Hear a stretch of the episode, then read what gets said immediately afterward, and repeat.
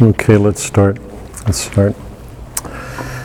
Um, in the name of the Father, Son, Holy Spirit, I want to take off from the readings this weekend. I've been thinking a lot about this um, recently, so if you'll bear with me. Um, it's some of the work I'm doing coming out of the work we did together on Leo and John Paul and, and Benedict, and particularly um, on Islam. You know, we um, Christianity is a mysterious religion. Um, Judaism and Islam live under the law. They define themselves by the law. And you know that according to the law, um, the sort of beginning assumption of everything is that we work as hard as we can to please God, to obey the law, to be good. Um, so the initiative seems to be on our side. God gave us laws, um, and we do everything we can to obey them. With Christ, that's reversed. I think we all know that. Um, we're, we're asked to live by faith, um, not by works, although Paul pushes that awfully hard and James corrects it. But it's not that the law isn't important for us, because it is. God the Father gave us the laws, Yahweh gave us the Ten Commandments. Um, we believe in the Trinity, which means Christ is going to do nothing to disobey his Father. He's going to obey the laws. Yeah? I want I mean you know that I've stressed this forever. To me it's so important to get it straight. The laws are not unimportant to us. We obey, we're asked to obey the commandments. But Christ changed it. He, he came to fulfill the law, so he didn't do away with it, but he fulfilled it in a divine love. So, unlike the religions that are under the law, like Judaism and Islam, we live by faith. Okay? And our understanding is that God did everything for us, that in our prayer, it's, um, how does it put? He, he purchased the rewards of salvation for us. Those, that's in our prayers, right? He purchased the rewards for us. So he earned salvation by what he did for us. So, according to our faith, the initiative is God's. He chose us, He loved us. He loves us into His goodness. So, the work that we have is to open ourselves to what Christ asks. We don't put the law away, we don't ignore it or downplay it. It's serious, but we live by faith. And um, the difference between us and Judaism and Islam is that we start, we start with the belief that Christ purchased us, our rewards. He did it for us. Because we know we couldn't have done it by ourselves, right? Obeying the law wouldn't do that. Our sin was against God. Obeying the law wouldn't give satisfaction for that sin. I'm just repeating stuff we've gone over before, right? Is everybody clear in that? So he did it. Paul's words, Christ's words, you were chosen before the beginning of time, before the foundation of the world. We were chosen. So we begin believing not that we have to do everything we can to please God, although we want to do that. It's that He loved us first, and He loves us into His life. So, unlike the people under the law, um, we believe that by following Him, we share an indwelling that's divine, like the Trinity. He dwells in us, we dwell in Him. The, we're, we're given the gift of an indwelling with the Father, the Son, and the Holy Spirit. That's a part of our life. So, our religion is very different from Judaism and Islam. The initiative for us is with God. The work that we have to do is follow his commandments. Christ said, pick up your cross. So it's interesting in our the, one of the reasons I'm bringing this up is because in so many of the passages that we're reading, people come to Christ believing in him, having faith in him, and they say, "Do this," and he does it. He does it, and he, he does it because they have faith. So they don't do anything. They come with a withered hand or blind or they've got demons. Something's going on with them. But in their faith, they go to Christ. And he says, like the Father with the fiat, let it be. When Christ speaks a word, it's not about something. It's one, of, it's one of the things that makes it clear that he's God. When he speaks something, it has an efficacy, it's done. Right? It's like an umpire in a game when he goes out, the guy's out. When Christ says, open your eyes, they're open. Okay, going to go through treatment. The guy has belief, he has faith, he's healed. The people, he says, when he, he leaves his own town because in his own town people don't have faith and he can't perform any miracles. So faith for us is everything. But I think, unlike the fundamentalists, we, we also believe that faith is our ground position, but we have to do what Christ asks to join Him. He purchased our life for us. The, t- the question we face is do we follow Him? Do we try to do what He asks us to do? To love, to bear a cross, to die to ourselves. Okay? Is that clear? So there are two different stances towards religion here. Two of them, Jewish and Islamic, are based on the law. They do everything they can to obey the law. If they're good, they will earn heaven. Christ always has already earned it for us. He purchased us. He purchased our rewards. The question is, do we follow him so that we can enter into his life, okay? In the reading the, this weekend, Paul is speaking to that fact. Um, it's the, in the letters to Ephesians, he says, You were dead once in your transgressions, um, following the flesh. Those are struggles all of us have. Um, he's calling us to follow God, to turn away from the world, disobedience, spirit that is not working, the disobedience. It's all those things of the world. Um, he, um, but God, who's rich in mercy because of the great love He had for us, even when we were dead in our transgressions, He didn't wait until we good or we obeyed the law. He gave Himself freely. That's what He asks us to do. That's why it's so hard um, because we're asked to give ourselves freely. By grace we were saved, raised up with him, seated, um, seated us with him in the heaven in Christ Jesus, that in the ages to come he might show the immeasurable riches of his grace in his kindness to us. Here's the line I wanted to get to. For by grace you have been saved through faith, and this is not from you, it is the gift of God. It's not from works, so no one should boast. Christ did this for us.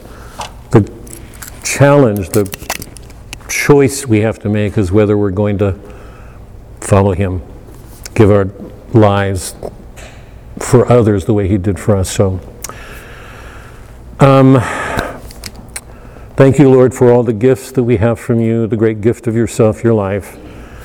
Um, strengthen us in our efforts to follow you um, forgive our sins, pardon, strengthen us to put them away.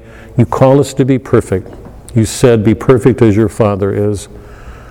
Um, I think most of us know how hard that is, but strengthen us in our efforts and let all that we're doing here strengthen our, um, our faith. Help us to find a strength here in what we're learning to make our faith richer, fuller. Um, more complete um, so that what we do is um, one with you. Um, I ask a blessing for all of us, those um, who have prayers.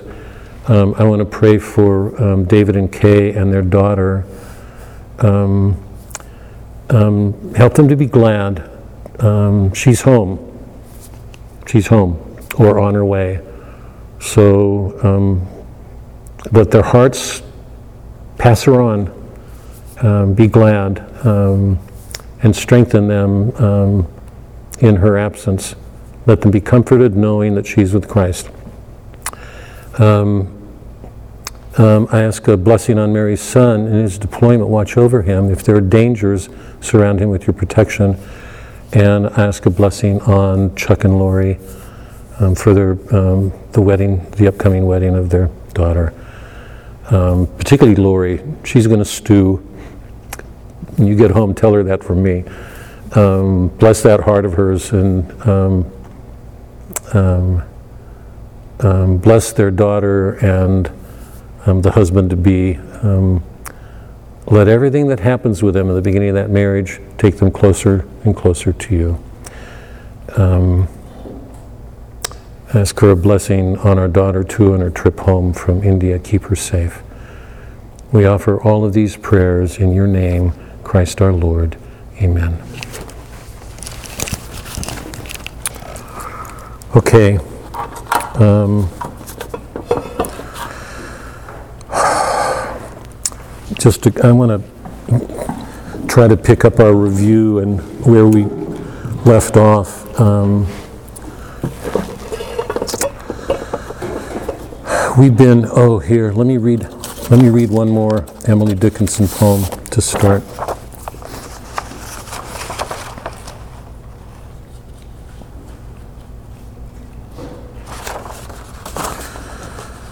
Possibly let Lauren, Say? do let Lauren in. maybe. Oh, yeah, sure. No, no. Glad to have her.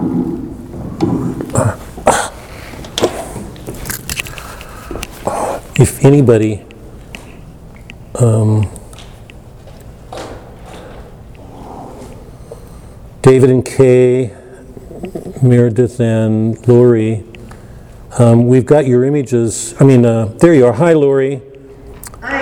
By the way, congratulations on the upcoming wedding. So, we, um, we said a prayer for you, said a prayer for your couple, mostly for you. That's, um, um, if if you see anybody, do me a favor. Just here, just come and click on enter. Okay. I think everybody's in. David, and then again, they're not there, are they? David, Kay, are you? Well, they're showing here. David and Kay, are you here? They're in, there's not. There, okay, there you are, good, okay. Um,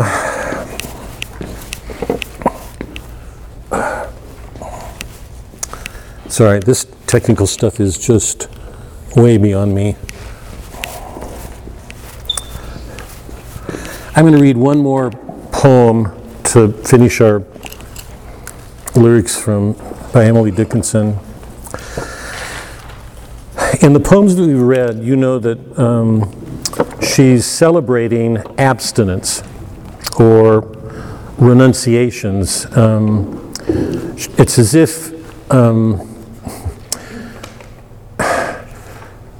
she's celebrating becoming fulfilled um, on those things we deny ourselves. Remember, um, we, we, we know um, the value of water by thirst, or we know the, the value of a victory by defeat. We've, you know, we've gone through all of those lyrics that are celebrating this theme of the importance of renunciations, of giving things up. Um, I, wa- I want to read.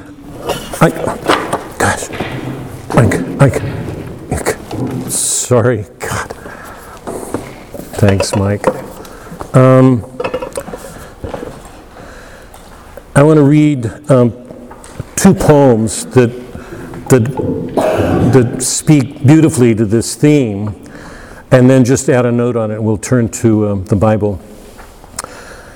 Two of the poems, 523, um, 66.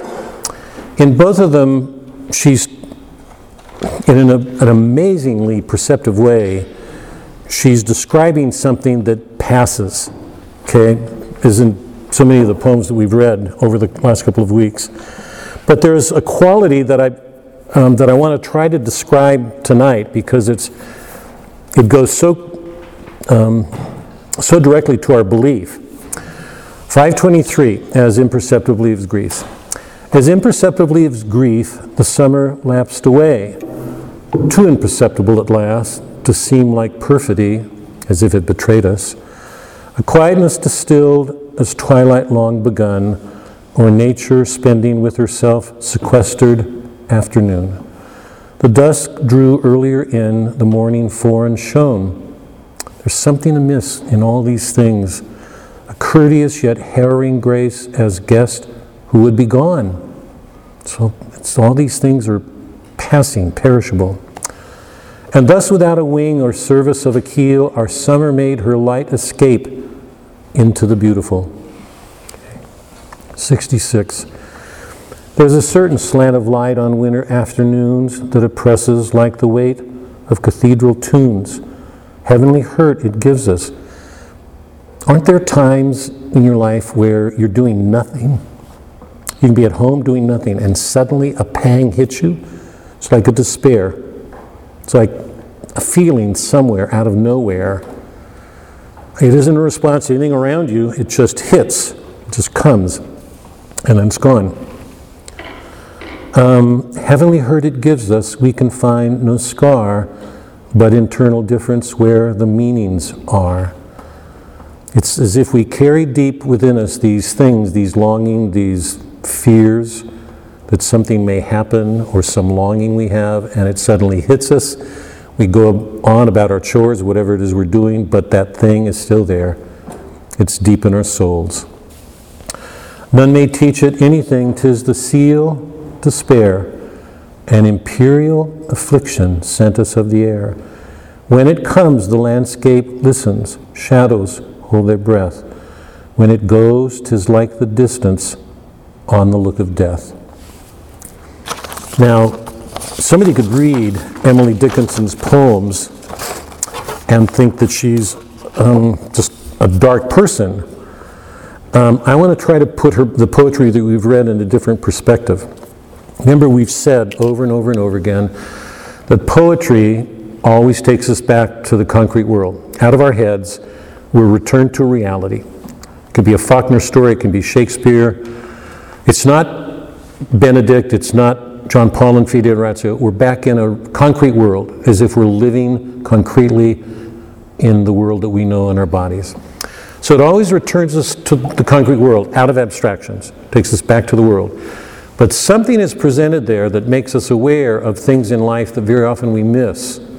We're too preoccupied with things. There's a beauty to all poetry, so one of the things we experience is beauty and order of music. I've been maintaining from the beginning, remember, that, that all poetry has a musical center. Hi, Alexis, it's good to see you. No, don't sit back, you come up here. Come up here where I can reach you. Come on. Chuck's got a chair up here. It's good to see you. Um, here's the point I want to make.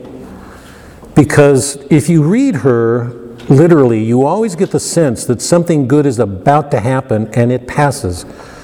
And she takes a pleasure in its absence, right?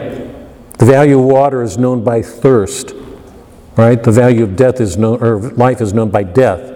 Take all those things away, and then we know how important they are. We've been reading that in every one of her poems. But in so many of the ones, particularly the ones I just read, you get a sense that there's something there, and it's about to fulfill itself, and then it passes. Now, I just want to dwell on that, to offer a reflection on that for a moment. What she's showing is there's always a goodness there it can be the summer passing, you know, as in the one poem. Remember? It can be the summer passing. Our summer made her light escape into the beautiful. What an extraordinary, I mean, what poets can do with words? Summer's passing, it's gone. Winter's coming. There was something there, full of ripeness and goodness, but it's gone. The same thing of a certain slant of light on winter afternoons, right? When it comes, the landscape listens, shadows hold their breath. It's there. When it goes, tis like the distance on the look of death. Something was there. That's the point I want to make, that I want to stress. She's always aware of a goodness that's there. But because we're in a fall and we suffer from a wound of death, just before that goodness fulfills itself, which would be the perfection of heaven, its wound takes it and it's gone. Is everybody clear? There's a goodness there. It's the beauty. It can be in an apple, a good piece of meat. We so take this stuff for granted. but lose it and suddenly its value increases for us. But the, the part of the beauty of what she's doing is making us aware that there's that there is this goodness about to complete itself. So it gives hints of paradise, of something complete. But we're in a fall. So just before it can be perfected and hold the way it would be in paradise, it's gone. So, one of the things to hold on to here is that she's not just pessimistic and she's not just showing that all things fade. It's important to know that there's this good here. She senses it, she feels it, she can describe it in words. The beauty of her poetry is she catches it just when it goes. It makes us aware both of the beauty of something, some goodness present in our life, and of death, the fall. We're not in heaven, but we have intimations of it. We have intimations of this good. Yeah? I mean, otherwise, people would go out and commit suicide. What's there to live for? Because there's this extraordinary goodness in life. And so often, because we want too much, we miss it, or because we're pessimistic, we don't see it. She's celebrating all these poems, these moments when something's there and, and it's about to pass. Okay? So, people can misread her poems. They can just think this is all about this negative stuff, things are lost, or, but there's this extraordinary beauty to something, and she feels how vul- vulnerable and how ephemeral it's passing just before it completes itself. Because the only place it can p- complete itself is paradise, heaven. But we get these hints. There's a real beauty to her poetry. Let me stop, okay? Any questions about that or comments?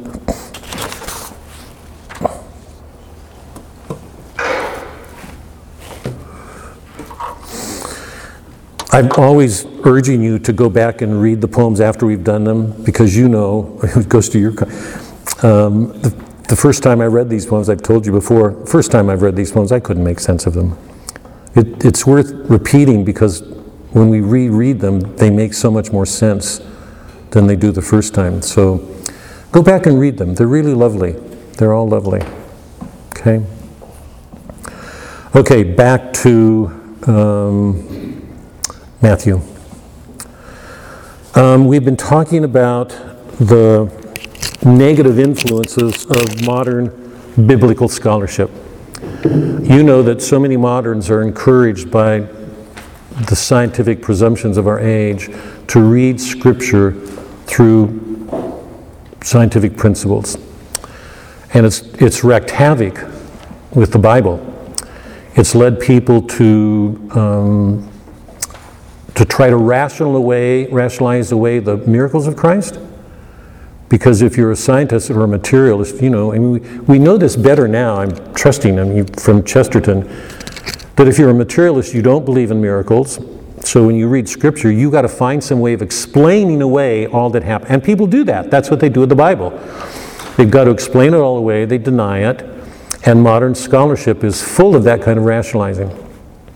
The Protestant world introduced its own problems because since it put its faith on, on a basis of private feelings, it means um, people are more inclined to approach the, the Bible um, by a principle of subjectivity.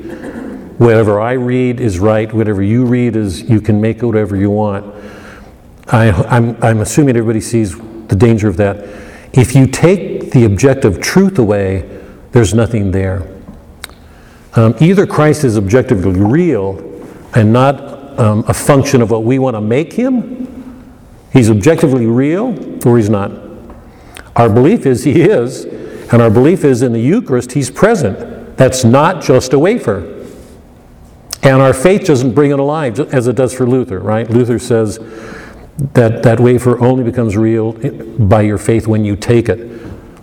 So all the uneaten wafers can get tossed away. We don't believe that. We believe that when they're sanctified, they are the body and blood of Christ when we eat them. That's an objective reality. That's not a function of anything subjective in ourselves. Okay? So, approaches to the Bible have, in so many ways, dismantled it, debunked it, explained it away. Last week, I, I, I had mentioned that um, two of the major problems that we encounter in, in um, what modern scholars do is um, um, what they will call the anonymity of the Gospels, that we don't know who wrote them. Um, they were written by people we don't know. It's one way of um, calling into doubt the Bibles. If we can say they're anonymous, we don't know, uh, they're just repetitions of people before them, the whole world disappears. It just evaporates. Or the fact of contradictions between one Bible and, or one gospel and another. We're going to see that next week when we finish Matthew. I want to look, in fact, you can look ahead on this if you'd like.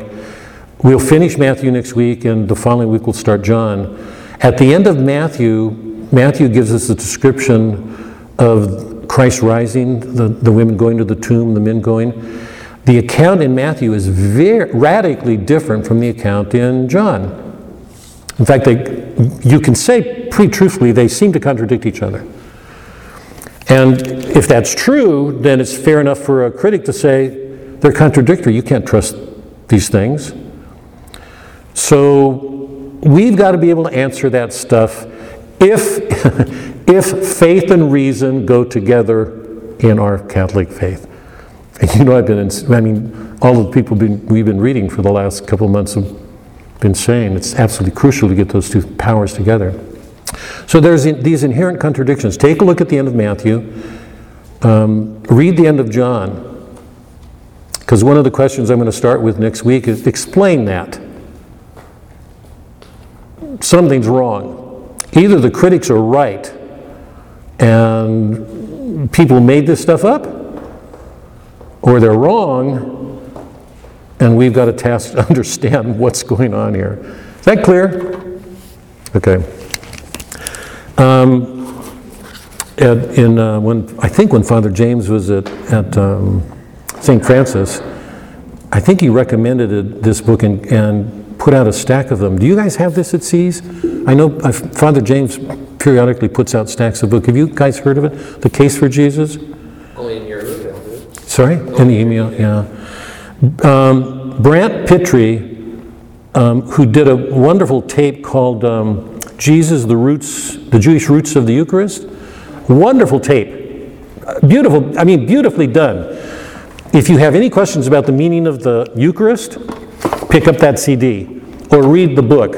It's Brant Pitre, Pitre, Jesus, the roots, Jewish roots of the Eucharist. It's wonderful because it, it puts Christ in the Jewish tradition where he belongs and shows that he fulfills it. To miss that is some ways not to do justice to the Jewish tradition or Christ. He did a book called The Case for Jesus. He's a um, biblical scholar. He, he teaches at, I think, Augustine Institute graduate classes. Um, he's, he writes clearly, he's intelligent. He makes the case that those people who make the argument that the Gospels are anonymous, that we don't know who wrote them, he just takes that and obliterates. I mean, it's just so stupid. When you read this, you'll, it seems to me when you read it, you, you, it's impossible to come away without saying how stupid these people are. I mean, genuinely, these are, these are men with bright minds. They're all articulate, they're all well educated, most of them are college graduates, and they're making these intellectual cases that call into question the Gospels. And they're arguing that they're all anonymous. They were produced by people we don't know. He takes those arguments and simply dismantles them. Um, shows how really, really, you can't read it without coming away thinking, these are articulate men, they're just dumb. I mean, when you, when you give, when you listen to the reasons they give, they, they're supposed to sound, and by the way, I think this is the typical approach you'll find on Wikipedia. You go into Wikipedia, this is the sort of presentation you'll get on the Gospels um, because they're so intellectual.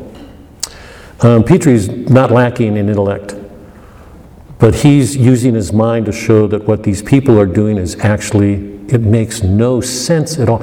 You have to work harder to try to disprove something when you can't than you do to defend what's already there.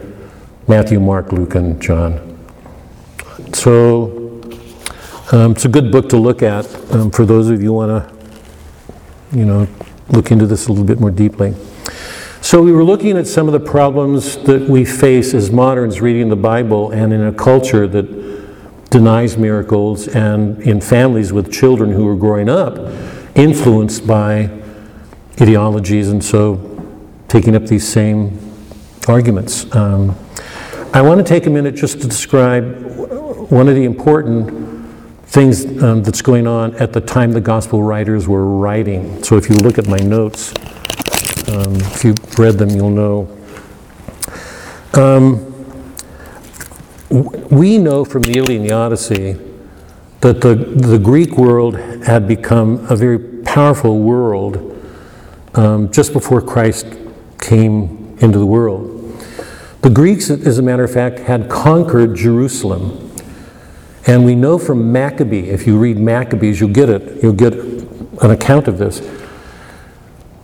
When they conquered um, Israel, the, Jew, um, the Jews, Jerusalem, they forced the Jews to practice their religion. So they'd go into the temple and force the Jews to renounce their God in favor of the Olympian God. You know how much I love the Olympian gods because you know how much I love the Iliad and the Odyssey. So, but but now I'm not talking about a work of literature. I'm talking about a historical fact.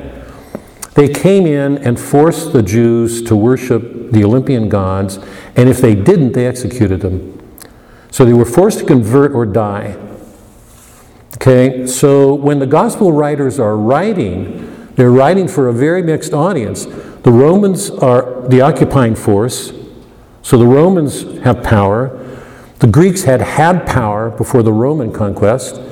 So the gospel writers are writing to a Jewish audience that's surrounded by different beliefs the Hellenic gods, the Roman gods. Suddenly, this man comes into the world and, it, and its roots are Old Testament. The Jews are turning away from the Old Testament, they're renouncing it or, or risking their lives and living it. This man comes into the world and says he is God. So you can imagine this is um, a world given to myths, the Greek myths, the Roman myths, the Old Testament.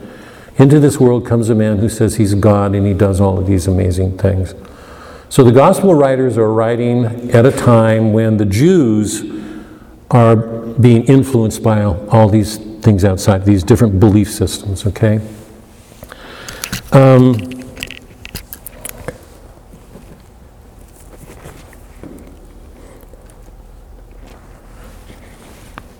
where's it going to go?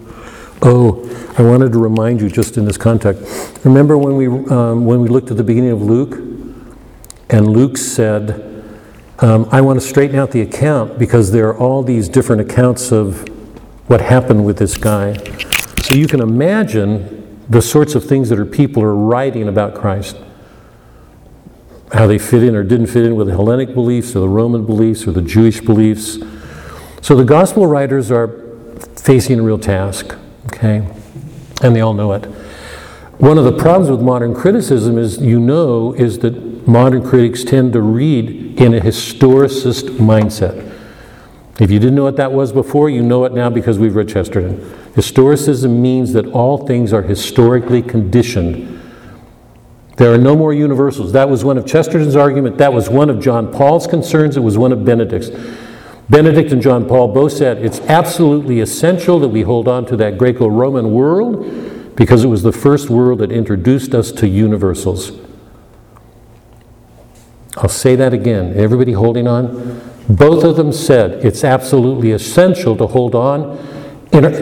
Dead white men? The modern world is doing everything it can to get rid of that past. John Paul and Benedict are both saying it's absolutely crucial that we hold on to it because it was the Greco Roman world that first made us aware of universals Aristotle, Plato, Homer, Virgil, all those thinkers. We went into that. If that's not clear, let me stop for a minute because I, I don't want to rush past this. Because the modern historicists will say all of these things are culturally conditioned. There's no meaning beyond that.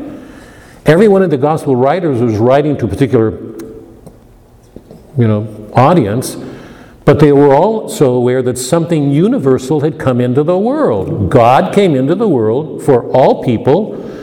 They weren't just writing about a Semitic man a Jewish man. They were writing about a Jewish man who happened to be God.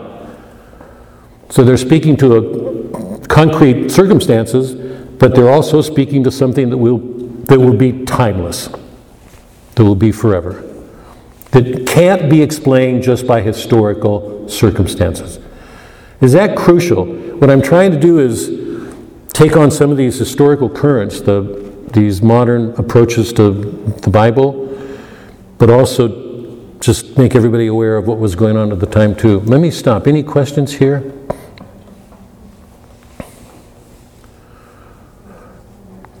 There are, I can tell by your faces, and nobody's asking anything. Come on, you guys. So your, uh, if, so the premise is that the uh, modern biblical scholars often uh, cast the, uh, the biblical authors as, as they wrote in,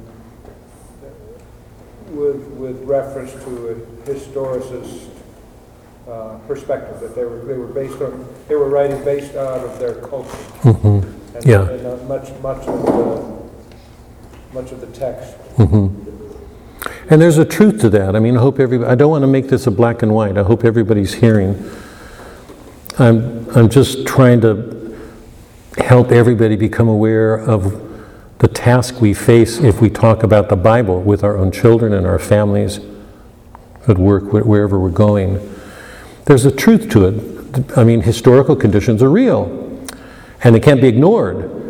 But to make that everything is to falsify something else that's going. There's something transcending historical circumstances going on here.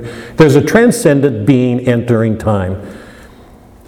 And we're going to see, it's actually going to show up tonight. It's to me, it's going to be an interesting thing because it raises this question of how human Christ was and how divine, and where we see both of those powers. Where do we see his human nature and where do we see his divine nature? Because he was born into a Jewish world. His roots are Jewish. Yeah? But he's also God.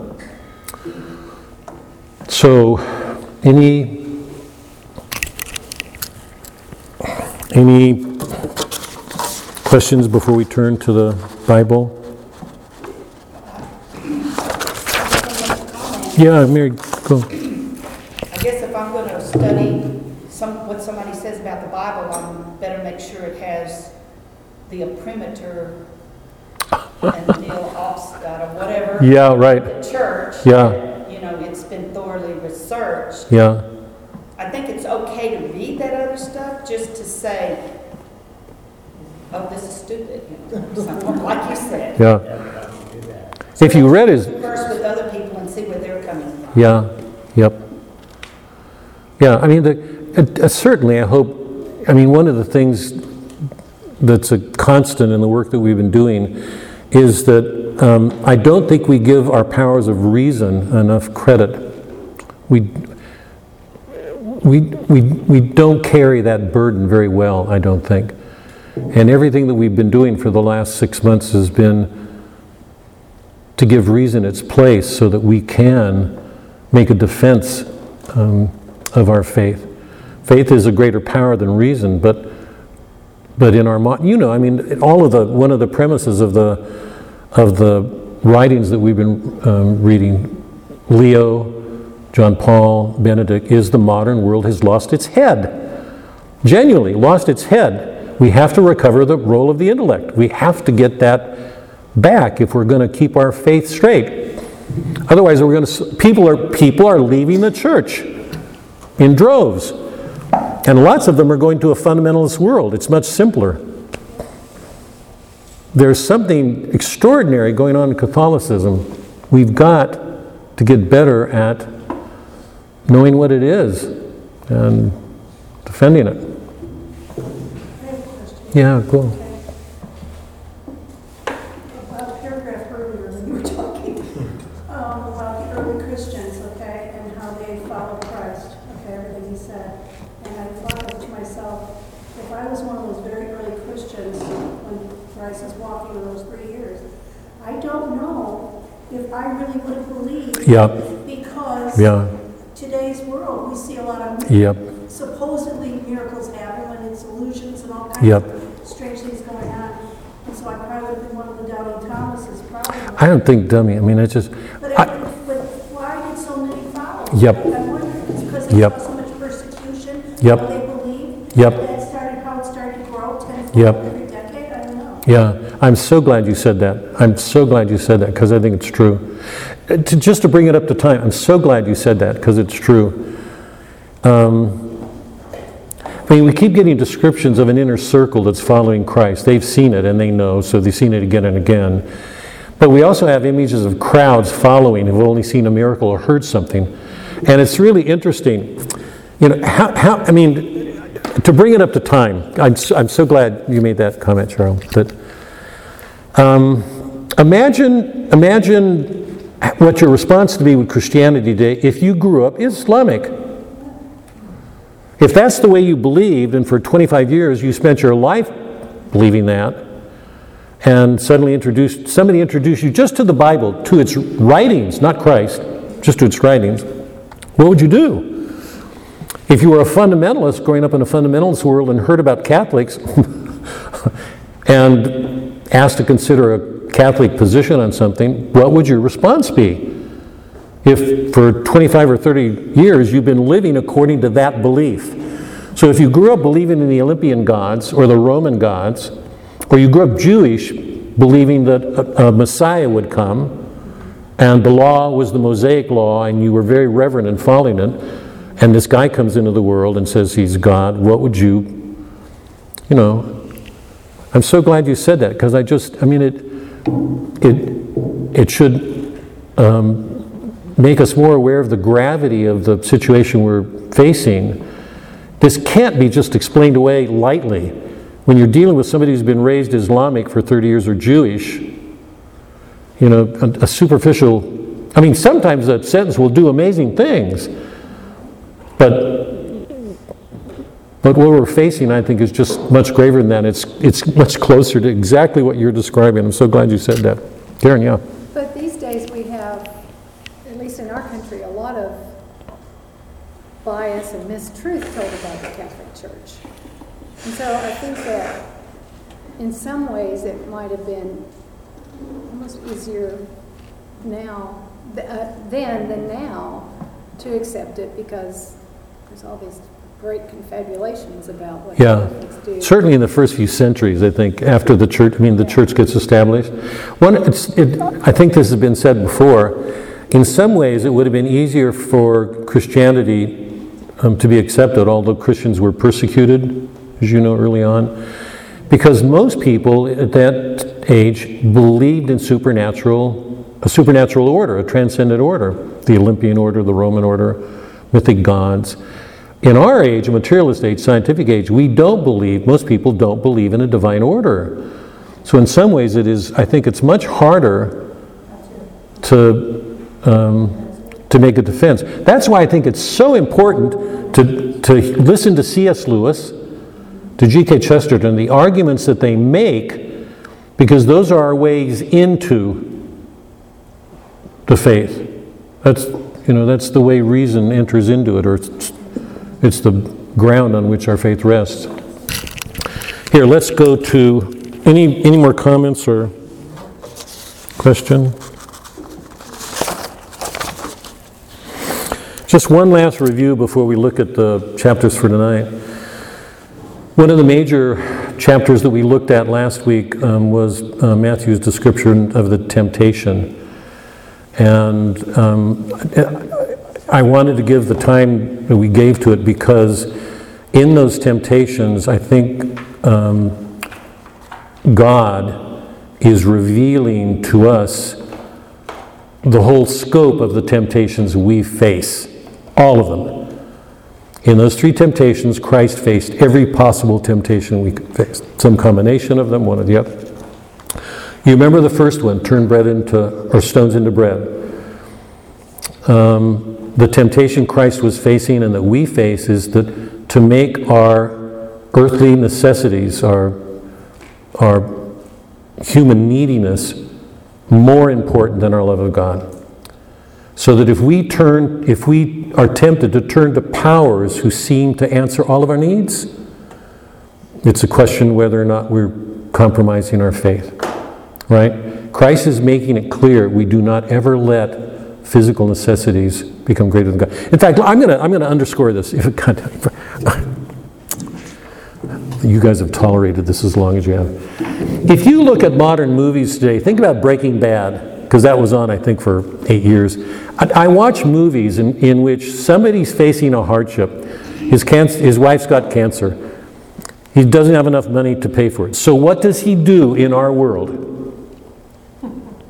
Steals. Robs a bank. Thank you.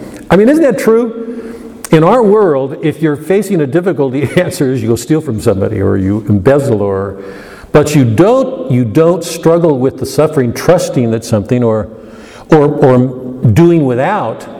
In America, to do without today is humiliating. So we make physical necessities greater than God. First temptation, do not do that. Second temptation was throw yourself off, right? We don't tempt God. How often do we do things presuming that He will rescue us? I don't know about you, but I, I, I mean, I can see a lot of my own sins there, but um, we, we have confession, so we go back to confession when we sin. But um, are we taking seriously enough that we're asked not to presume on God? that we take seriously the burdens of our crosses, that we pick them up. Because if we don't, once again, we're making something greater than God. It's Satan working, something demonic in the world.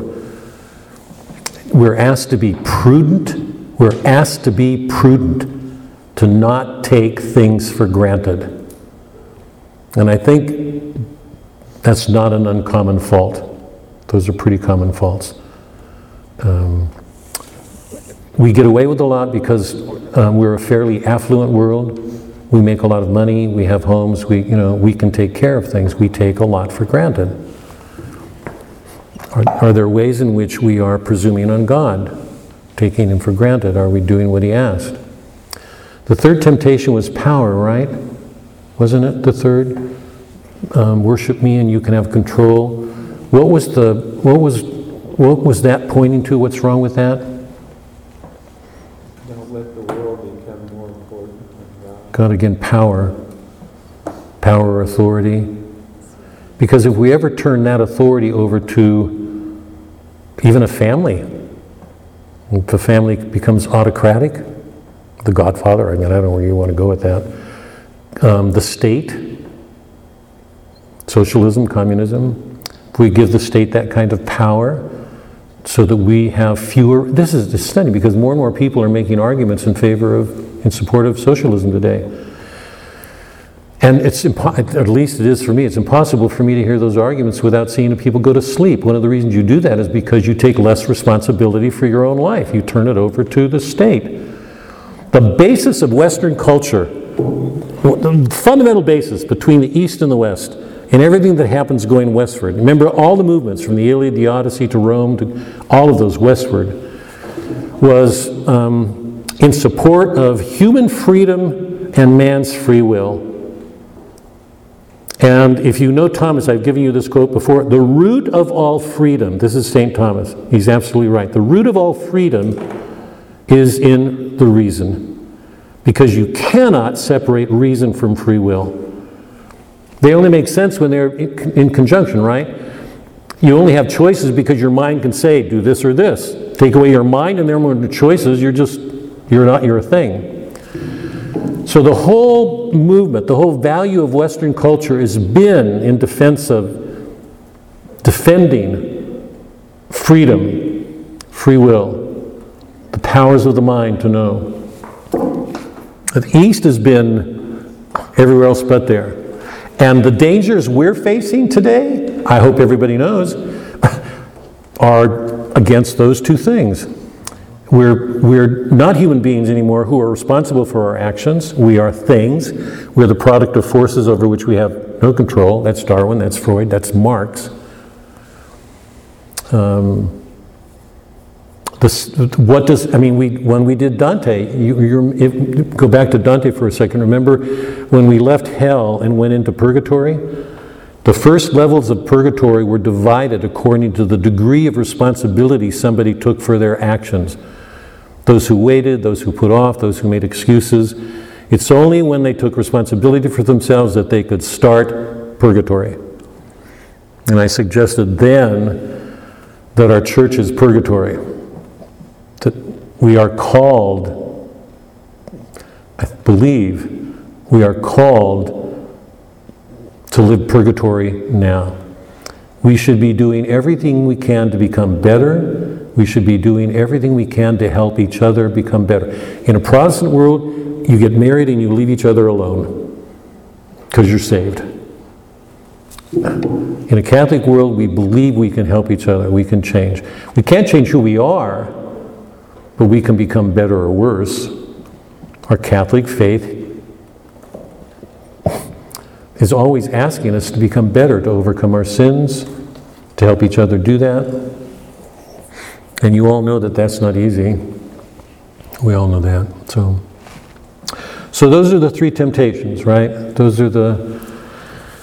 Um, and immediately following those, he he he he, he speaks directly to the hypocrisies that men are capable of that one of the dangers that we face is um, presenting an exterior according to the law. We're respectable, we do this, we're successful, we're a college teacher, a professor, whatever we are. Um, but inside, who are we? Are we really living Christ?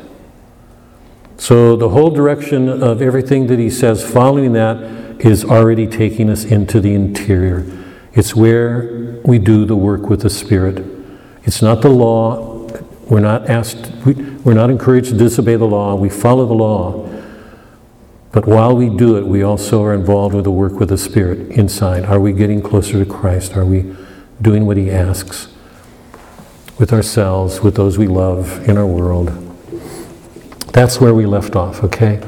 Let me stop and we'll go to the next eight chapters. But let me stop. Any, any questions or comments on the first eight chapters or first seven, whatever we did?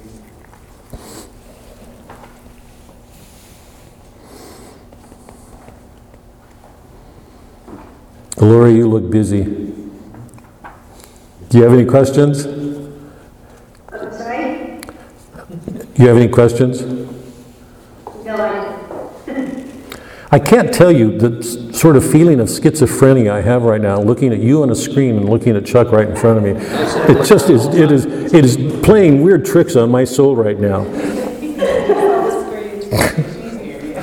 I'm not kidding. I feel like I'm divi- Would you get back over here where you belong, Lori, please? Yeah, come. Any questions or comments?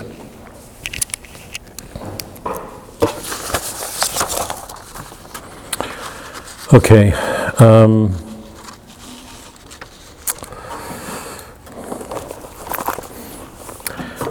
What I want to, um, if you've looked at my notes, you know that what I've done is present some of the main, I don't like calling them themes. I have a real problem with this. I don't like calling what's going on here themes. That's for literature. So I'm calling them Christ concerns.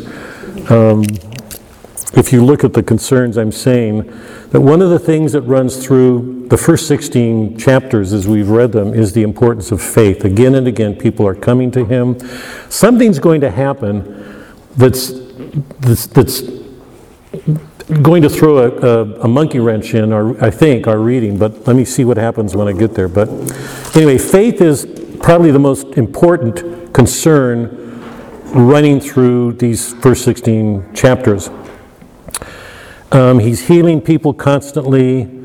Um, he upbraids the cities, remember in chapter 11, um, Chorazin and Bethsaida, and he says of them that it will be worse. It will be worse for them than Tyre and Sodom, or Sodom and Gomorrah. That those cities will rise up in judgment. So um, I'm, I'm going to take a guess here. I'm going to take a stab. and say that one of the reasons he can say that now, because Sodom and Gomorrah were pretty bad cities, and they went up in flames, is because he's here. So for a city, so he's not just condemning individuals the way he does in his parables very often. He sends them to hell. He's condemning cities because Christ has come. So people are in the presence of something that didn't exist in Sodom and Gomorrah, which says that um, when there's a greater grace, the corruptions will be greater when that grace goes bad. Remember Shakespeare's line, lilies that fester smell far worse than weeds? Lilies that fester smell far worse than weeds. If a grace goes bad, it will go far worse when it turns evil than just a natural badness. Right? You put a bad steak out on the sidewalk and under the sun and see what happens. Put a very rich steak out on the sidewalk and watch what happens. The rich steak is going to be full of maggots, far more, right? When a grace goes bad, it goes far worse for a grace than a natural good. So faith is a constant and applies not only to humans but to cities. Um, he is constantly upbraiding his um, disciples, and I don't want to look at them because I want to I want to get to some other thing, but I want to take a second with it. He, he rebukes P- Peter a number of times on the sea, a couple of times. When he's teaching them parables, um, he says, How long do I have to put up with you guys? Um, Suzanne and I were talking about this the other day, and, and I don't want to give our exact words, but somebody give me a word that describes what Christ is doing when he does this with his disciples. Give me a word. Or let me put it different. I'm, I'm going to use the word rebuke. I'm, I'm going to go out on a limb. Scorn something close to contempt. Now, I know those are not, I'm pushing it here to try to make a point. How would you describe Christ when he's saying, How long do I have to put up with you guys? Or, man of little faith? He says that to Peter a couple of times. He's, I mean, it's hard to hear him without hearing something really severe. Impatience at the least. Say, Impatience at the least. impatience.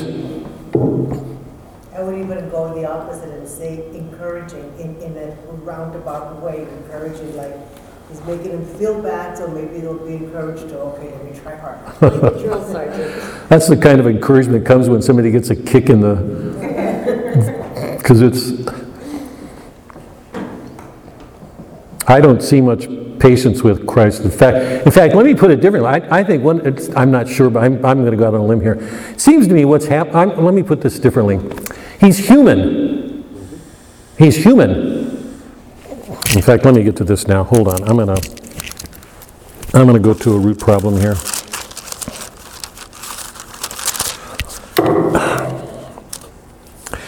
Chapter 10, early on, 5. He's commissioning his disciples. This is the first time he gathers them together to commission. This is his first commission. Okay? These 12 Jesus sent out charging them go nowhere among the Gentiles and enter no town of the Samaritans, but go rather to the lost sheep of the house of Israel and preach as you go, saying, The kingdom of heaven is, and he says, go on and on cast out demons, do all that you do. But he says here at the beginning, do not go anywhere but the house of Israel, the chosen people. Shortly after this, Christ is going to meet, or just before this, he goes to the centurion, a centurion comes to him, a centurion. He's going to meet the woman, the, the woman at the well, and, and it's one here who asked that his daughter be, her daughter be healed, Samaritan. He's doing these things outside of the chosen people. And at one point, he, here's, he's going to turn from the chosen people and say, You refuse this, now I'm going to the Gentiles. What does that say about Christ's human nature or his divine nature?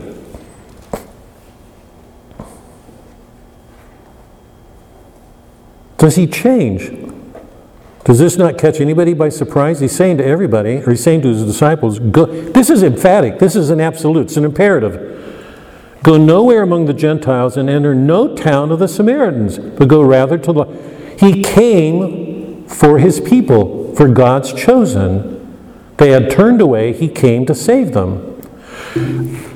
I, we don't have time to do this. How many, how many of the parables keep showing the old order and the new? The, the prodigal son, the new, the old. Think about all those, or the, um, God, so many of them, I can't recall them, but so many of them are dealing with old covenant, new. The guardians or the stewards who are doing this, who didn't do this, or the wedding guest. Those who were cho- those who were invited ignored it. So go out to the highways and get anybody you want. That's the Gentiles.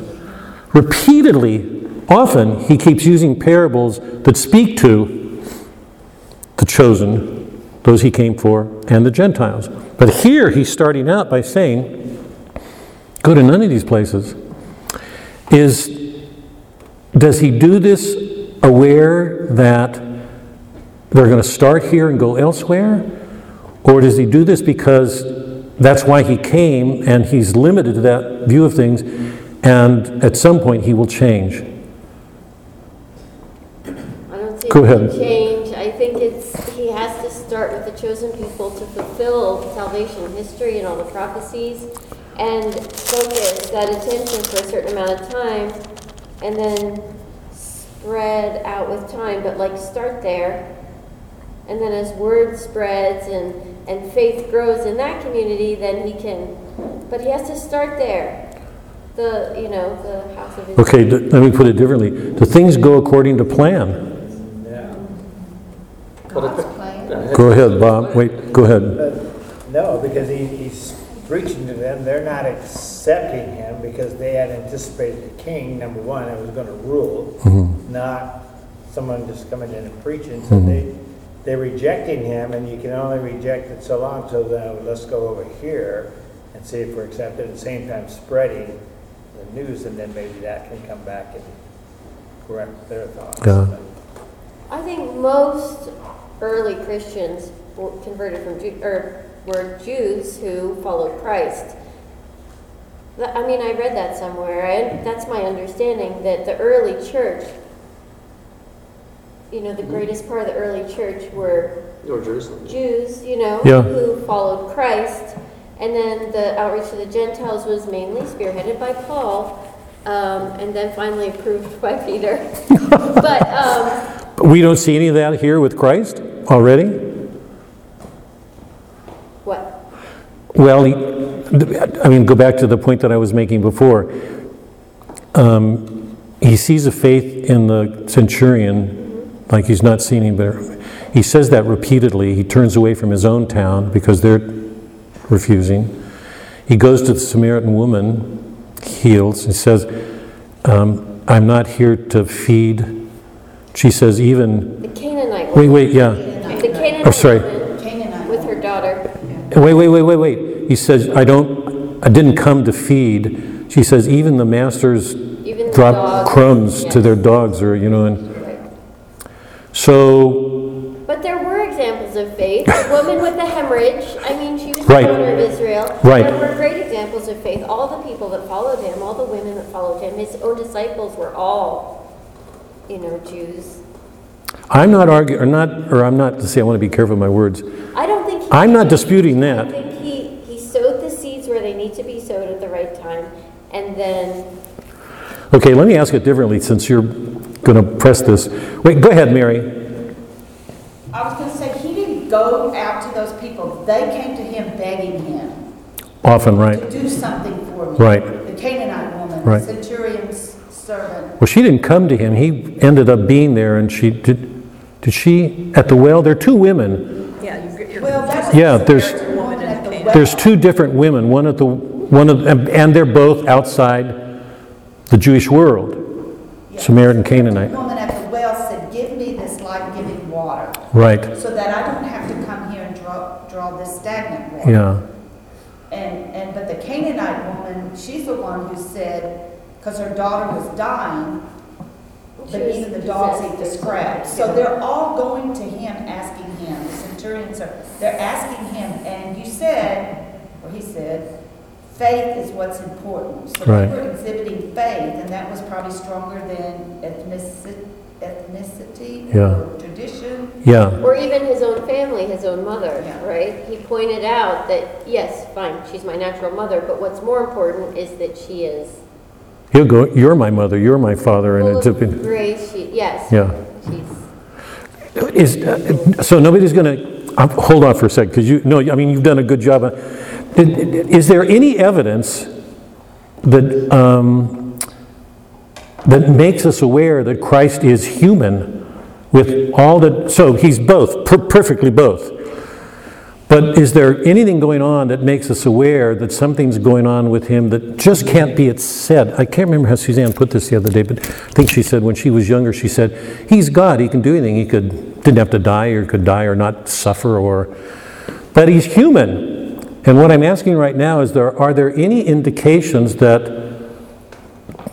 that are meant to help us be aware we cannot ever forget that He's human, that He's taking on our human nature? Because if we, if we minimize that, it seems to me we're minimizing how great what he did is. are you asking just about Matthew, what we Yeah, well- all the Gospels? I want to, I'm trying to restrain myself. Cheryl, go ahead. I'm thinking about the, the ten lepers, when they came. Oh, again, right. And then, and only one came back. Yeah, That to me. right. It's another example. He was aside to him, as we would be disappointed, he did all this for Right. family or friends, and Right. only one came back to, to uh, respond. Yeah. So he showed a human side there that, he- I don't know. Also, he showed a lot of pity for people. The compassion of Jesus, right here, Matthew 9:35. They were like sheep without a shepherd. His heart was moved with pity for them. I love that. One of my favorites. also, also, you know, all the things like spitting, making mud to heal the blind man, um, weeping at Lazarus' tomb, the agony in the garden, the um, turning over the tables in the temple. All these things, I think, are You don't think that's godlike? very Because he, d- human. huh? They're very human. They're very Yeah. human. Oh, right, yeah, good. Yeah. Well, yeah, and divine. Particularly the, you know, turning out the tables and throwing people out of the temple. I mean, they're violating God. I mean, that's, it's hard for me. Let me go, I don't want to, I don't want to lose this. Let me go back. This started when I was asking, how would you describe his rebuke of Peter? Let me just offer this thought and you can dwell on it or argue or whatever you want to do. It's interesting for me to hear him keep saying, How long do I have to put up with, you know, and Peter, man, oh man of little faith? Um, because we hear that as a human rebuke. That, that's the word that we would use. I, I mean, I would even add something like scorn. But, but I can't, because that's Christ. What I'm saying or trying to say here, I'm not, don't think I'm doing a very good job, but it's important to see that when he does things like this, it's God being mediated through a human agency. So we have to we just have to be aware of that in in the categories that you use. So when I when I want to say scorn or rebuke, you know that that or im- to me it's a little bit stronger than impatience, but because because he gets upset with the disciples, he's going to get really upset with Peter at one point. It's important to remember that every, everything divine in him is mediated through his human nature. It's not God in the sky throwing down thunderbolts, or it's not a type of like um, Zeus or Jupiter or some cosmic figure. This is a human being, but he's carrying Godhead in him because the whole mission, the whole point of what he did, purpose for his coming was to redeem us. It- we, he's we, a perfect human being. huh? He's a perfect human being. Yes. Unlike anyone we've ever Yeah, okay, okay, here. So, I go, sorry, go ahead. yeah. No, perfect. And, and it, and it raises my question, I'm going to press this even though, so is he learning anything as a human being, even if he's a perfect human being? At, at the, so I'm going to go to the, I'm, I'm sort of cheating I don't want to, I'm going to get to this, because I, I don't want to get, I don't want to get completely disrailed, which is what I'm doing right now. At the very end, he says, um, why, why are you, why'd you abandon me? This is God.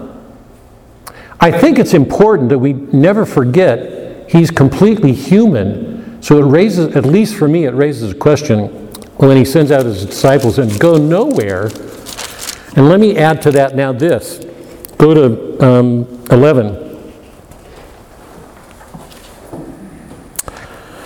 Um, he's chastising the disciples again and the people um, who are denying him. Just before that, in 10, he says, I also will acknowledge before my Father who's in heaven, but whoever denies me before men, I also will deny. This is not a pushover. This is not an Arian man. This is God.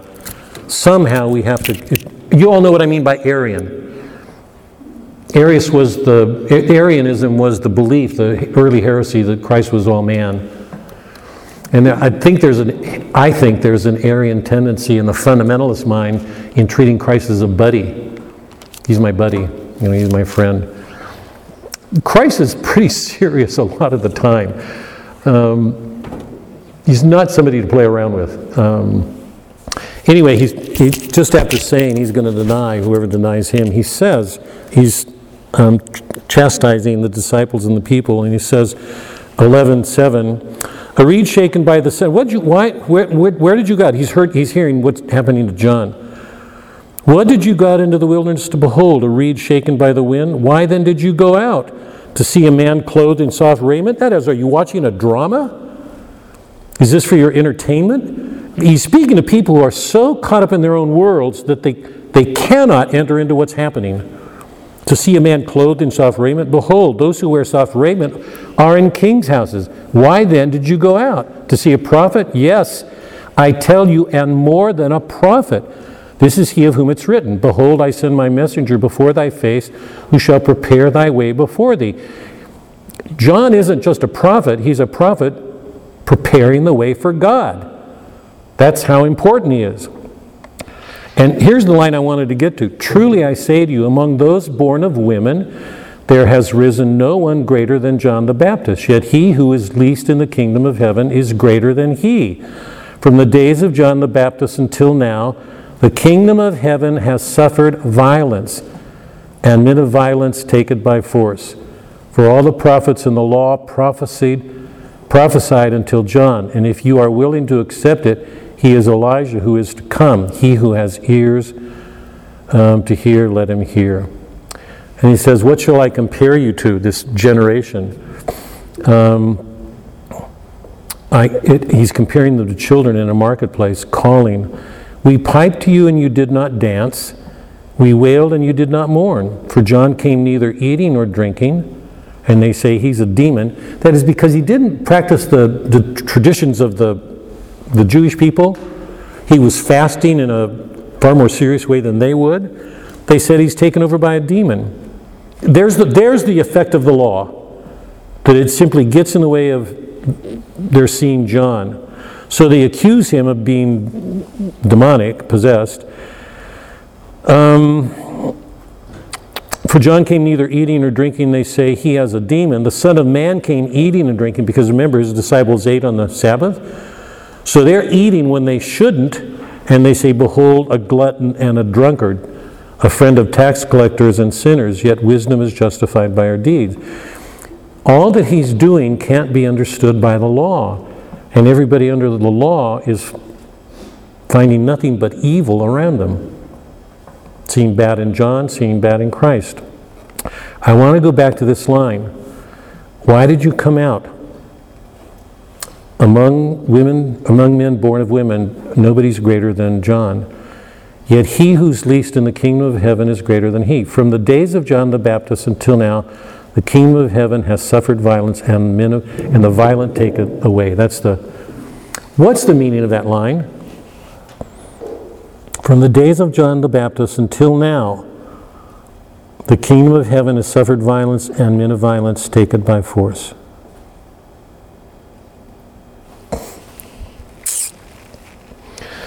One of the novels I hope we'll get to, I mean, my hope is that we'll, from here, when we finish, we'll do um, Moby Dick, which everybody has to read. Yeah, that lays bare the American character better than almost any work I know in America. But um, Moby Dick and um, Dostoevsky's Brothers Karamazov, and um, Faulkner's Go Down Moses, that's his answer to Melville. And then we'll do some short stories, um, Faulkner, Hemingway, and um, O'Connor. O'Connor's great work is her novel called The Violent Bear It Away. She takes that title from this passage. What does this passage mean? Perhaps that uh, evil cannot tolerate righteousness. So the, the kingdom of God is the establishment of, is antagonistic to, to uh,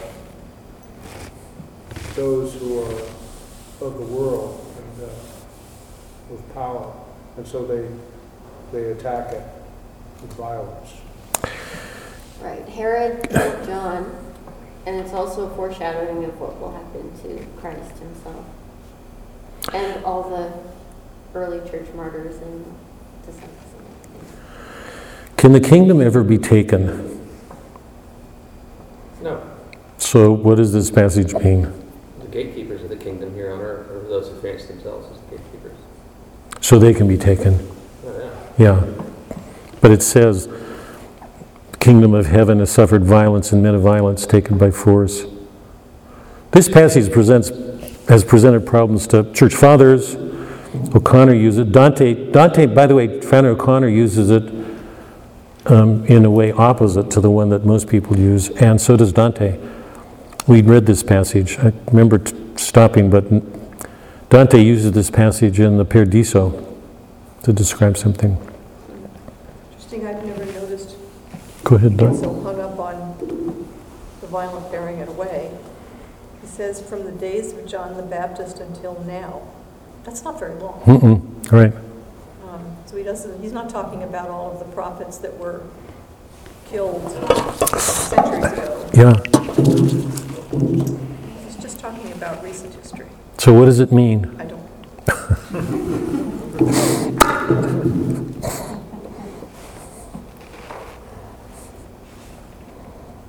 Shall. What does it mean? A thought? Well, I'm just thinking about John the Baptist and how, as I said before, we all have to suffer. We need to give up. Is he talking, Uh, Sure, go ahead, Karen. is he talking about what's going to happen to him? I don't know, is he? I think so. Explain it, because he says, from the days of John t- until now, so this is, ha- it has happened. The kingdom of heaven has suffered violence. It has suffered it, and men of violence taken by force. And he is, at this point, kind of the, the kingdom of heaven walking on earth. Hmm. So, I mean, he suffered violence. He's really going to suffer violence Yeah. over here, Yeah. taken by force. That's the only thing I can think Yeah. Well, I see the kingdom as- of God as being Jesus has now come on earth. He's ushering in the, the kingdom. And John the Baptist is a few months older than Jesus. And you have all the Muslims, you know, there Not yet. fighting, Yeah, not yet, but well, whoever. the Arabs, yeah, the, Romans. yeah, right, The Romans, you know. Right. uh, have been ruling, and I guess things are getting worse, I don't know. They probably had gas embargo or something. you know. Some- something wasn't now. So things are really bad, and you had the zealots. Oh, Simon, one of the apostles, was a zealot, and they were the ones that were looking for the holy war to take the kingdom that way. And I think you just had a lot of weird philosophies that all had their own way of how the kingdom was gonna come. I don't think anybody thought it was gonna come this way. Let me offer another thought that church fathers had. I mean, that you, if you read the church fathers, you actually get two different opposite readings. One is the one you've given, or Mike. The other is that, um, and it, it goes to me to this question of how do we look at Jesus and his human nature and divine both. Um, in so many of these instances, um, particularly those where he's going outside of the Jew, the chosen people, where he's encountering the other. And, and remember how important that was to Pope John Paul. Um, one of the major points of Fides et Ratio was what he called this crossing cultural bound, that Christ himself was the model of that because in his own life he found himself crossing, having to go out from the kingdom or the chosen people. One of the, ways, one of the ways in which, this is the way Dante reads it, and it's one of the ways some of the church fathers read it, um, that as Christ goes out to fulfill this task of, of um, fulfilling the law, satisfying the law, giving justice for our sins that we committed against God, um, he finds himself overcome by the, by the faith and love of other people. The centurion loved a slave so much that he went to Christ. He wasn't Jewish. The woman here um, loved her daughter so much that she, she's willing to humiliate herself to say, how, even the masters to feed their dogs scraps from the table, how she put that. I mean, can there be a greater humiliation than to liken yourself to dogs begging for crumbs? And Christ says he was amazed. So, in a number of these scenes, we see Christ himself so amazed at what he's encountering in these people outside the chosen people that he's overcome, that the kingdom is overcome by love and taken away. So his whole purpose in, because remember, I mean, I think we have to take this seriously in some way. He came for the chosen people, came for the chosen people, even says that to the disciples. But again and again and again, he's overwhelmed by the love he finds in these people outside the church. He would, if you, if you were God and you'd been raised a Jew, you would expect to come to the Jewish people and find them ready for a Messiah, the God. What he's finding is he's going outside and encountering these people, and he's overwhelmed by them. He, they bear him away. They over, he's overcome by them, by their love, their faith. So he's encountering something here a number of times, and I think, I think it's just important for us to at least entertain the idea that in his human nature, even if he's perfect, he's learning. That things are happening to him. Could he have done this when he was 12? He was still God at 12. He didn't go out at 12, and I remember Suzanne, the way she described it, I thought it was wonderful. She said when she was young, she thought, He's God. He can do anything. Except he's also human. He's so bound by his human nature. Both. If we, if we do anything to undermine, to take that human nature away, I think we, we undermine the, how, how great what he did was. He had to be fully human, fully divine. And he's repeatedly, he's up, he's, oh wait, to go back to my word. When I hear, when I hear him rebuking Peter, and I'll use the word like rebuke or anger or, part of me wants to say, my word, I mean, it's almost like he's showing scorn. How long do I have to put up with you? But I, I, just, I'm always reminded that's the word I use, even though people disagree. But that's God speaking through a human mediation, human categories, human words. Don't, I mean, don't forget, he's completely both. So when he's getting impatient with his disciples, it's important if when we see him rebuking them that it's, it, it's not just the impatience of a man. This is a God who's come to do certain things, and he's got to get these disciples. I mean, it's so funny to watch him work with them when you know when they're explaining these parables to me, and he says, "How long do I have to do this?" And so, I'm, what I'm trying to do right now is just underscore he's fully both. We can't ever forget that, and to be fully human means what? Yeah, because if he, if he was using God, he would just tell the disciples to do this or make them do, do it. Yeah, right, that. right, right. Have it come from within. Patiently work with them. They're Yeah, now believing in yes, Yeah. this is my strength. yeah, yeah. But Same God thing. never violates our free will. I mean, even if he were just fully God and not human at all, Right, he he doesn't. never violates our free will. Yeah. He wouldn't force anything on us. Yeah, No, he wouldn't, but he, but you're talking about whether or not he's showing whether or not he's human or whether or not he's God. So consequently, that's why he got angry at the temple and all that, because he's human. He could- And God, don't, If he would've went in there and been God and played God, or how, you know, showed God, he could've just went in there and said, hey. don't Blasted them all. They would've done it differently. if it were Zeus, they would have been blasted with a thunderbolt. It's just, What kind of God do you? I don't understand. Okay, so everything. wait, before you do, wait, before you do, just, I, it's been said a couple of times tonight, you know, when he goes into the temple, he's fully human. I just want to say when he throws them out, yeah, he's fully human, and he's fully God. He's really angry at them because they're violating his father's house. We can't ever separate them. I The reason I'm saying that, I don't want to excuse what he did because it was human. There ti- I, I did this when we did Winter's Tale. Remember when her, um, Paulina gets really mad at the king? I remember my, my, I told you my caller thought she lost it. I look at her anger and I think, God, that's as holy as you can get. I mean, she's, she's doing every, she's doing what the men are afraid to do. She's really angry. It's not, it's not like the anger is strictly a human characteristic. It's Right. an of God. Right. It's, it's a justified response to injustice. Right, right, yeah. I, we just have to keep this, and I think it's hard. Go ahead, I'm sorry, because you, Alexis, you go. What we have to remember, all these examples you're giving us of his humanness, that's like impatience and anger, that's fallen humanity. We have never seen a perfect man before, but Christ is that, and we have to know that. So when he rebukes Peter, it's because that is the best way to reach this man, Peter. Peter responds to that. He's kind of a hothead. This is the way to Peter's heart. This is the way to his understanding. Yeah. He doesn't respond to the other disciples that way because they have different personalities, but Christ knows the difference. and the same with Psalm, okay, when he says, My God, my God, where have you forsaken me? He's directly quoting Psalm 22, which foretold his own suffering. What does that have to do with whether he's God or human that moment?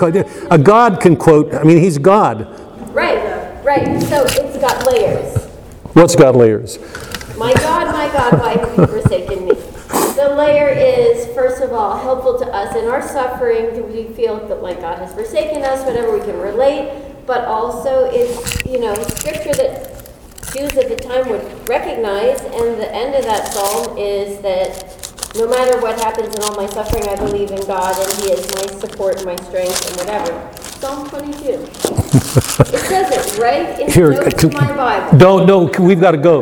Listen, because we could, I, I, I- I mean, this is getting, um, you're not saying, this is really good. You're not saying that um, anger is inappropriate, is only a human thing. It's not appropriate for God because we see God getting angry a lot in the Old Testament. The We Old see God, we see God getting angry here with Christ getting angry at people. Is God getting angry or is it people's understanding of what's happening and their kind of earlier understanding at that point in salvation history of interpreting events because they just, they, you know, Christ hadn't come with love and mercy and all the things that he brings to civilization yet.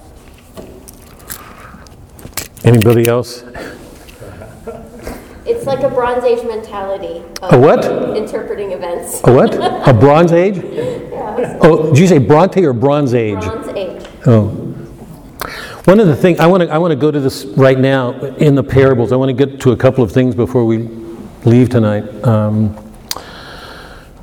um, one of the things that's important not to lose sight of here, I mean, anger is not, we have said this over and over and over again, anger is not a bad thing. In our world, it's treated as bad. It's a natural response. Anger is the um, rectifi- rectifying virtue. You know, you get angry when something you, you have to defend something you love is in danger. You can't get angry. It's going to be a serious question whether you're going to be able to defend whatever it is you're going up against. Anger is a good thing. Rage is a sin. Um, so, um, it, in all of these th- instances that we're talking about here, you know, God, God's hum, Christ's humanity and His divinity, I'm trying to hold on to both of them completely. It's important to never forget that this is St. Thomas, this is the Church Fathers, that, um, that very often in the language used to describe God, we're using um, analogies. So if you're, for example, if you, if you talk about God pitying, God doesn't pity anybody. That's a metaphor, it's a way of describing because it's human. God loves, He never stops loving. Pity, I tried to make this distinction before. Pity means um, um, feeling, identifying with somebody who's in, with suffering. So you're partly doing it for yourself. Love means doing something for the good of another completely. God doesn't desire anything, He's complete. Desire is an expression of something incomplete, wanting more. God's complete. So, however we see Him, we have to see Him as complete love. Whatever He offers, it's always love, complete love. So, whatever He's doing to work with us, it's an expression of His love. Okay? When we use language to, to describe what's going on in God, and it's, it's highlighted with Christ because He is God, He's both, we have to be aware that we're often using analogies. We're using terms that mean something to us to apply to God. So it's like we're anthropomorphizing, we're turning God into something human so that we can relate to it. I'm not trying to discourage anybody, I'm saying just be aware that that's something to, we have to take care with. I want to, I want to make that clear if I can. Go to 15. He goes to the Canaanite woman. This is when he says, I, answer, I was sent only to the lost sheep. This is Christ again. So this is not somebody expanding his borders, I don't think. He's not gradually going out. He said, I was sent only to the lost sheep of the house of Israel, but she came and, and he's overcome. O woman, great is your faith. Be it done for you. Um, and she was healed. He's come for that lost sheep. When he's trying to describe the kingdom, um, he does it in terms of parables. Um, God? Um, here. This is when he's teaching the disciples. He's preparing his church. Robert, what's the citation? Sorry, it's, I'm, I'm coming to a doc. He's preparing his church. So he's teaching his disciples, and they're getting more and more con, um, um, frustrated because they don't always understand what he's doing. 13:10, they come and say, Why do you do this in parables? To you it's been given to know the secrets of the kingdom of heaven, but to them it has not been given. For to him who has more will be given, he who has not, he's not what he will have taken away. This is why I speak to them in parables, because seeing they do not see, and hearing they do not hear, nor do they understand with them indeed is fulfilled the prophecy. Just for a second, I don't want to dwell on this. Why is he not teaching everybody what he's teaching his disciples? He'll start, what he'll do right now is give a number of parables likening the kingdom to something. But why is he not teaching everybody parables? It seems unkind. It would be wasted on them.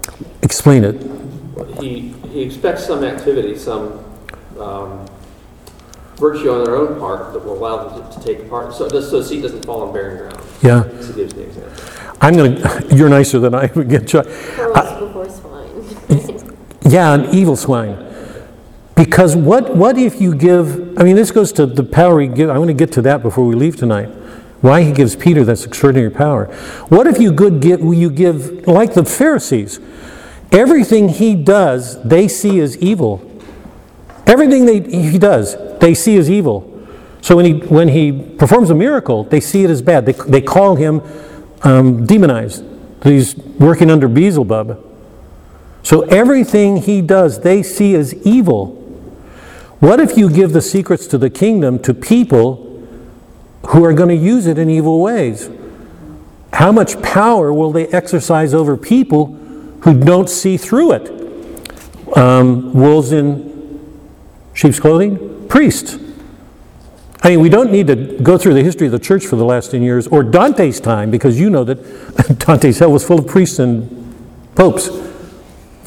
The, the danger is that people can put too much trust in appearances of holiness when people can take the best things given to them and use them for evil purposes. By the way, did you get my, did you get my email about communio and Yeah, subscribing? congratulations on that. Thanks. I would- I wish you'd really read that because it's exactly about this. What Iago, you read all of Shakespeare. He, he and Dante rule the world in terms of wisdom about the world. Um, Shakespeare's Othello is his treatment of modern America. There's, there is no more evil character in all of Shakespeare than Iago. He, he, he, no king has the power to do what Iago does.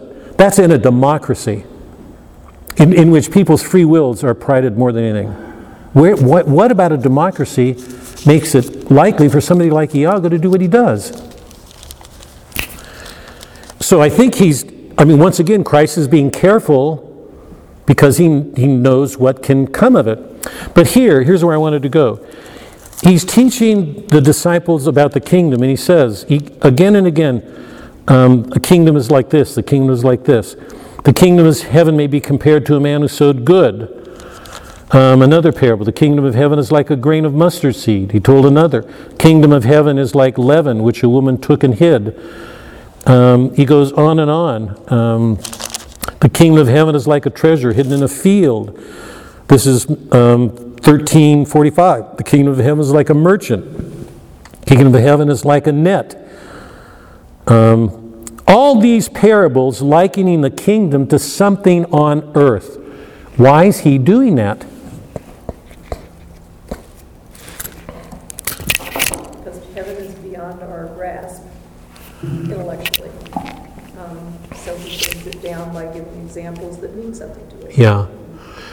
What was Benedict's principal concern in the Regensburg Address? With Islam and the fundamentalist Christian, what was wrong? What was he concerned about? Test time.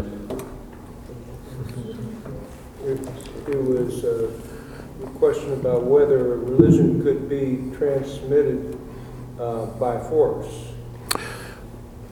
Yeah, that was That was serious. Yeah. not the one you were looking for. The, the, the serious concern he had was the, the absence of any sense of a logos, a logos, for the Islam and the Christian fundamentalists. Because the Christian fundamentalist believes nature is corrupt. Logos means the presence of a logos. Uh, the logos is the presence of some kind of reasonableness in nature. So the Iliad was sung, you know, by Homer, a goddess singing through him. That's an example of the logos, the some reasonableness that touches the divine that's present in nature. So the logos can be a song, it can be a piece of wisdom, it can be reason, but it always means there's something rational, intelligible, meaningful there that has a divine quality. The logos is present in nature, everywhere. If it weren't, the sciences couldn't exist. All sciences presume that there's something there that's intelligible to grasp. Take the logos away, the sciences disappear. That's why that was so important to Benedict. That's why that address was so important to the 20th century. Islam does away with it.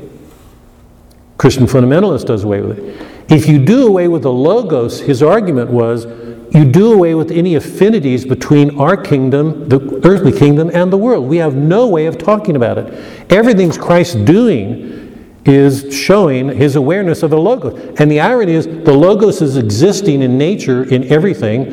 Who's present? Giving these parables. The Logos himself, the Word. The Logos is the Word in nature. There's this intelligibility. It's like, remember, we've been using this. Mary, we've been doing this from the, everything in nature speaks. Remember in the in the, the scissors, the sewing in the supernatural. Every in Hopkins, the the kingfisher, the bell. Everything speaks. Everything's alive with meaning. There's a logos in nature. Who's giving these parables? The logos, the word. It's Christ.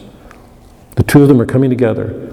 He's teaching his disciples to, to not look past everything that's human and earthly to get to what's divine. They've got to work with that or they'll, met, they'll not get people to him. Because what he, he's the only person who's ever brought the two together. That's what the incarnation means.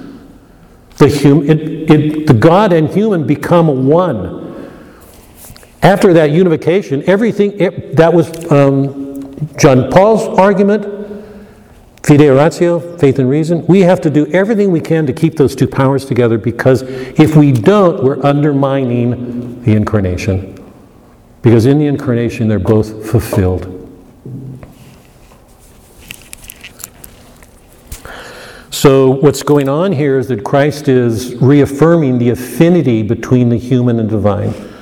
Doing what Suzanne said, that he's taking all these earthly things to show their ways of getting to the kingdom. It's right here. And all of you, I mean, so many of you said it, Mary said it, and Karen. The kingdom's here. It's here, right now. It's in a human form, it's here. So, what we're called to as Catholics in our belief is to participate in that shared kingdom, that it's present. We can't forget that, it's here now. Can't forget it. No matter what's going on in the world, I mean, that was Boethius' great argument. God is always at work, here now. Christ revealed the kingdom, it's here. Do we see it? Everything we've been doing for the last year or two or what has been to find Him at work here now. Um, one last thing, because we're over today. Why did Christ give Peter that power? Remember when he says, What do people, who do they say I am? Where, where is that? Um,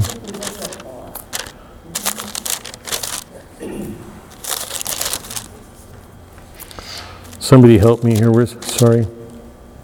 Oh, here in 16, the very end of our the disciples come back and he says, Take heed and beware of the leaven of the Pharisees and Sadducees.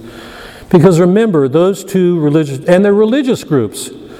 Islam is religious, fundamentalist Christian religious. Beware of the leaven of the Sadducees and Pharisees, because both of those groups live under the law. They define their lives. So when they see things they can't explain, they want a sign. They, they want to have everything under their control. Christ is shattering that everywhere. He says, be, be aware of that. And they discuss it among themselves, saying, We brought no bread. he just performed a miracle, feeding the 4,000. And they're saying, We brought no bread. Do you not yet? Do you, I'm going to use the, sorry, bear, be patient, be patient with me. I'm going to use the word scorn. But, but for me, that has a, because I'm, yeah, that's God. Do you not yet perceive? Do you not remember the five loaves? He's just performed this thing, or the seven loaves, the 4,000. How is it you fail to perceive that I did not speak about the bread? Beware of the leaven of the. He's repeating himself. Then they understood that he did not tell them to beware of the leaven of the bread, but the teaching of the Pharisees and Sadducees. Be careful of them. Now, when Jesus came into the district of Caesarea um, Philippi, he asked his disciples, Who do men say that I am? They said, Some say John, some Elijah, Jeremiah, one of the prophets. He said to them, But who do you say I am?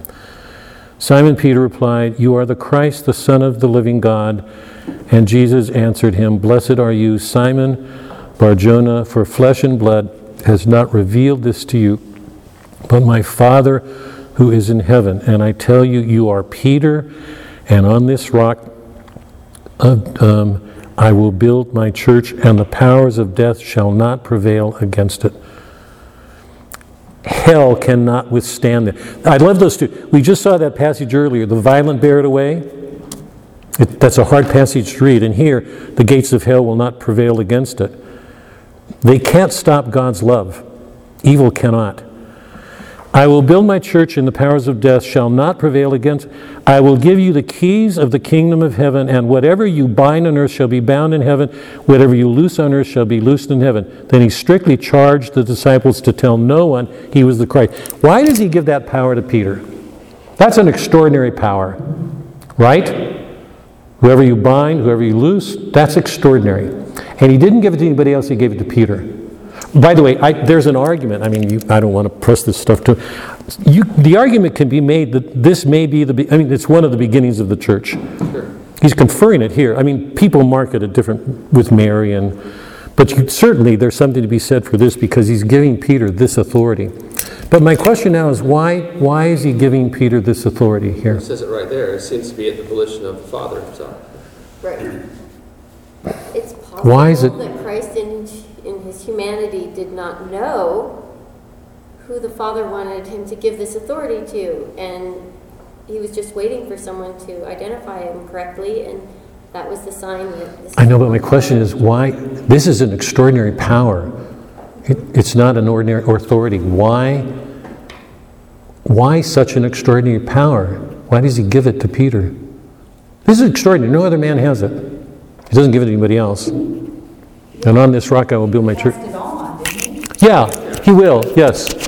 Yes, I, I'm just asking why, this is awesome. Why did he do this? Why did he give it to any man, or why did he? No, why does he give this power? That's an extraordinary power. It gives it to Peter, but So is the question, why did he give it to Peter? Or why did he give it to? He give it at all? why, my question is, why did he give this extraordinary power? It's rather difficult to have a church without it. Ex- because, explain it, Chuck, Well, he needs the, the apostolic succession to be, which, which it becomes, but he needs the, he needs the living presence of the church on earth in other form other than himself. To bind and loose. Yes.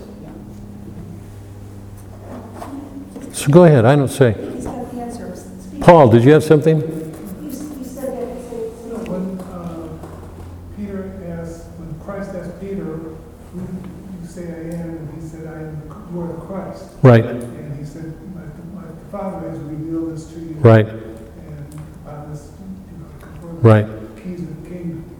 He's Right. the first apostle that actually said that back to Jesus to recognize. yeah. You remember we went over this before, I- it, it always bears going over again. You remember what taking of the auspices is in the pagan world? What is it? My God. It's, uh, Looking for a sign from God to, uh, to uh, confirm. Right.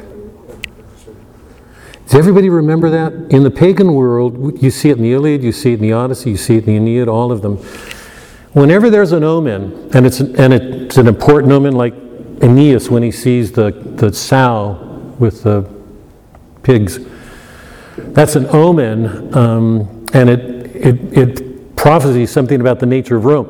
Rome will, will not be the, the big horse that, it, that was the image of um, Dido in Carthage the, the logo, the, you know, the image of Carthage was this noble horse.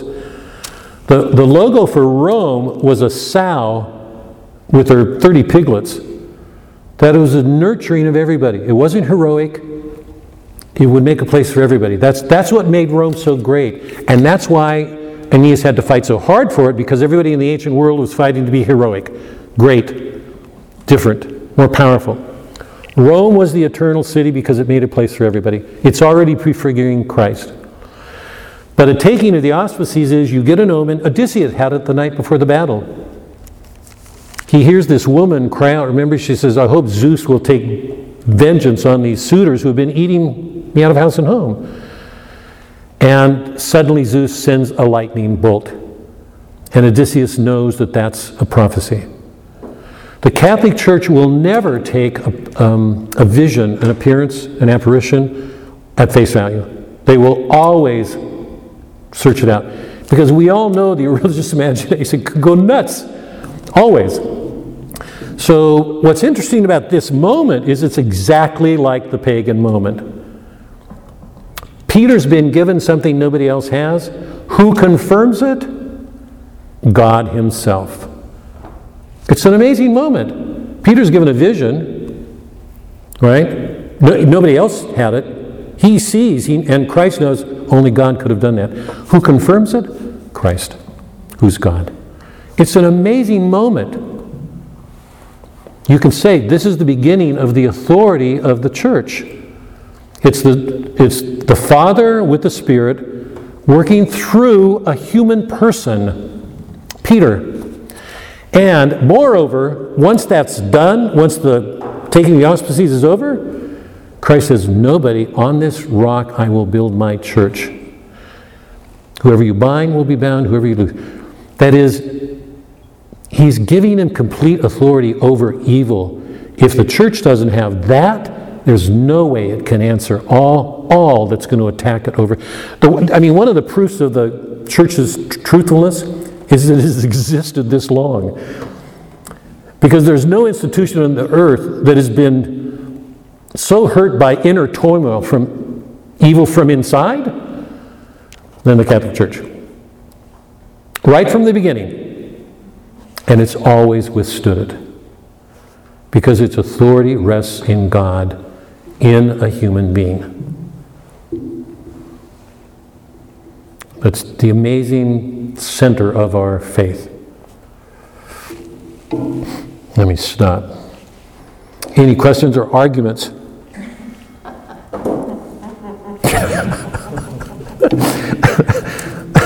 I hope you know how much I'm enjoying this.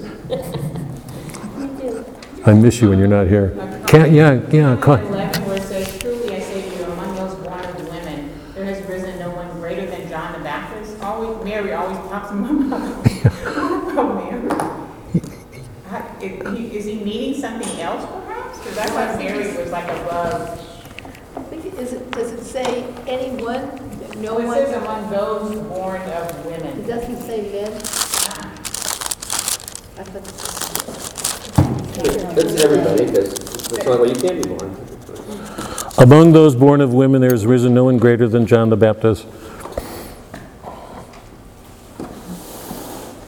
Have you ever thought that, you know, is is Mary considered, you know, greater than John the Baptist? I mean, that's what I, that's what I always. Yeah, yeah. John's birth. Yeah. Maybe it meant like in all of history up to the time that John was born. Oh, but no, Mary, No, was- no, No, but Mary was already born but before look, John. Mary was con- Yeah, I remember- thought conceived without sin.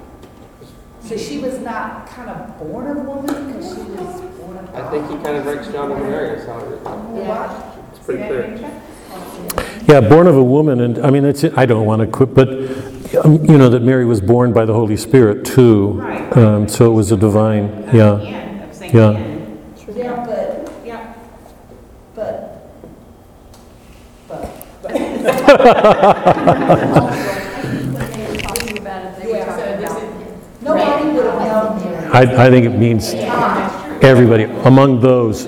But Mary was also conceived by the Holy Spirit, and, you know, John wasn't. It's interesting that, that um, John and Christ are linked in that, you know, and Elizabeth goes to visit Mary too.